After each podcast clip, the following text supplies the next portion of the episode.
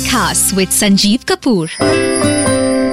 सभी सुनने वालों को संजीव कपूर का प्यार भरा नमस्कार। और आज की रेसिपी एक ऐसी रेसिपी जो अब बस आम का सीज़न आने वाला है।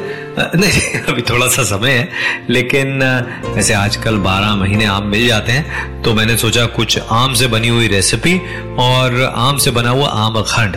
और ये भी सिंपल तरीके से, आसान तरीके से और थोड़ा सा अलग। क्या क्या चाहिए? पहले इंग्रेडिएंट्स नोट कर लेते हैं। दो कप दही चाहिए हमें। तीन चौथाई कप कंडेंस्ड मिल्क आधा कप मैंगो प्यूरे और मैंगो प्यूरे जो है, अगर अल्फांसो मैंगो का होगा तो बहुत अच्छा है। आधा छोटा चम्मच मैंगो एसेंस और उसके साथ साथ एक छोटा चम्मच चारोली।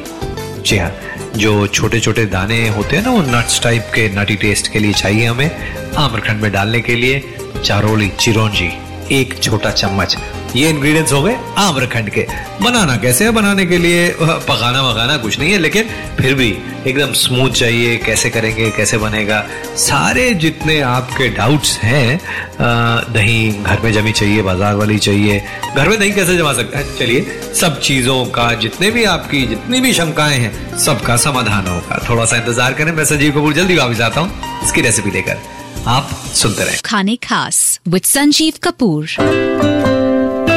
Welcome back सभी सुनने वालों को संजीव कपूर का प्यार भरा नमस्कार। आज की रेसिपी आम्रखंड।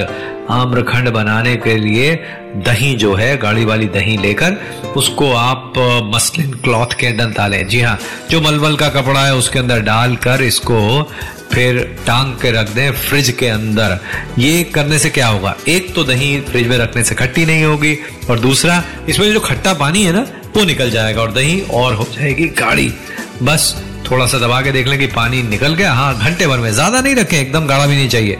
और फिर जो कंडेंस्ड मिल्क है, उसके अंदर मैंगो प्यूरे जो है, वो मिक्स करें एसेंस मिक्स करें और इसको डाल दें दही के साथ। दही के साथ मिक्स करके, चाहे तो एक फ़ूड प्रोसेसर या ब्लेंडर में भी मिक्स कर सकते हैं। नहीं तो अच्छी तरह से मिक्स करें। जी हाँ इसको अच्छी तरह से मिक्स करना है और फिर जब ये एकदम स्मूथ हो जाए तो रोस्टेड चिरौंजी या चरोली ऊपर से डालकर इसको ठंडा ठंडा परोसें। हाँ वैसे एक और टिप देता हूँ। बनने के बाद में एक आध चम्मच शहद, जी हाँ ऊपर से थोड़ा डाल के हल्के हाथ से मिक्स करें ताकि कुछ कुछ जगह तो शहद दिखे और टेस्ट आए, कुछ जगह ना हो।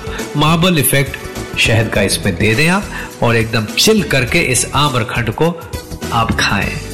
ज़्यादा क्वांटिटी नहीं, थोड़ी खाएँ। वैसे हमने चीनी नहीं डाली है लेकिन कंडेंस मिल्क जो डाला है, उसकी वजह से मिठास काफ़ी आएगी और स्मूथनेस भी काफ़ी आएगी। नई रेसिपी है, नए आइडियाज़ है। Thanks for listening I hope you enjoyed this Sochcast what is your soch send us your comments on our Facebook page and Instagram page It's time for you to do your own Sochcast at Sochcast. अपनी सोच दुनिया को सुनाओ Sochcast.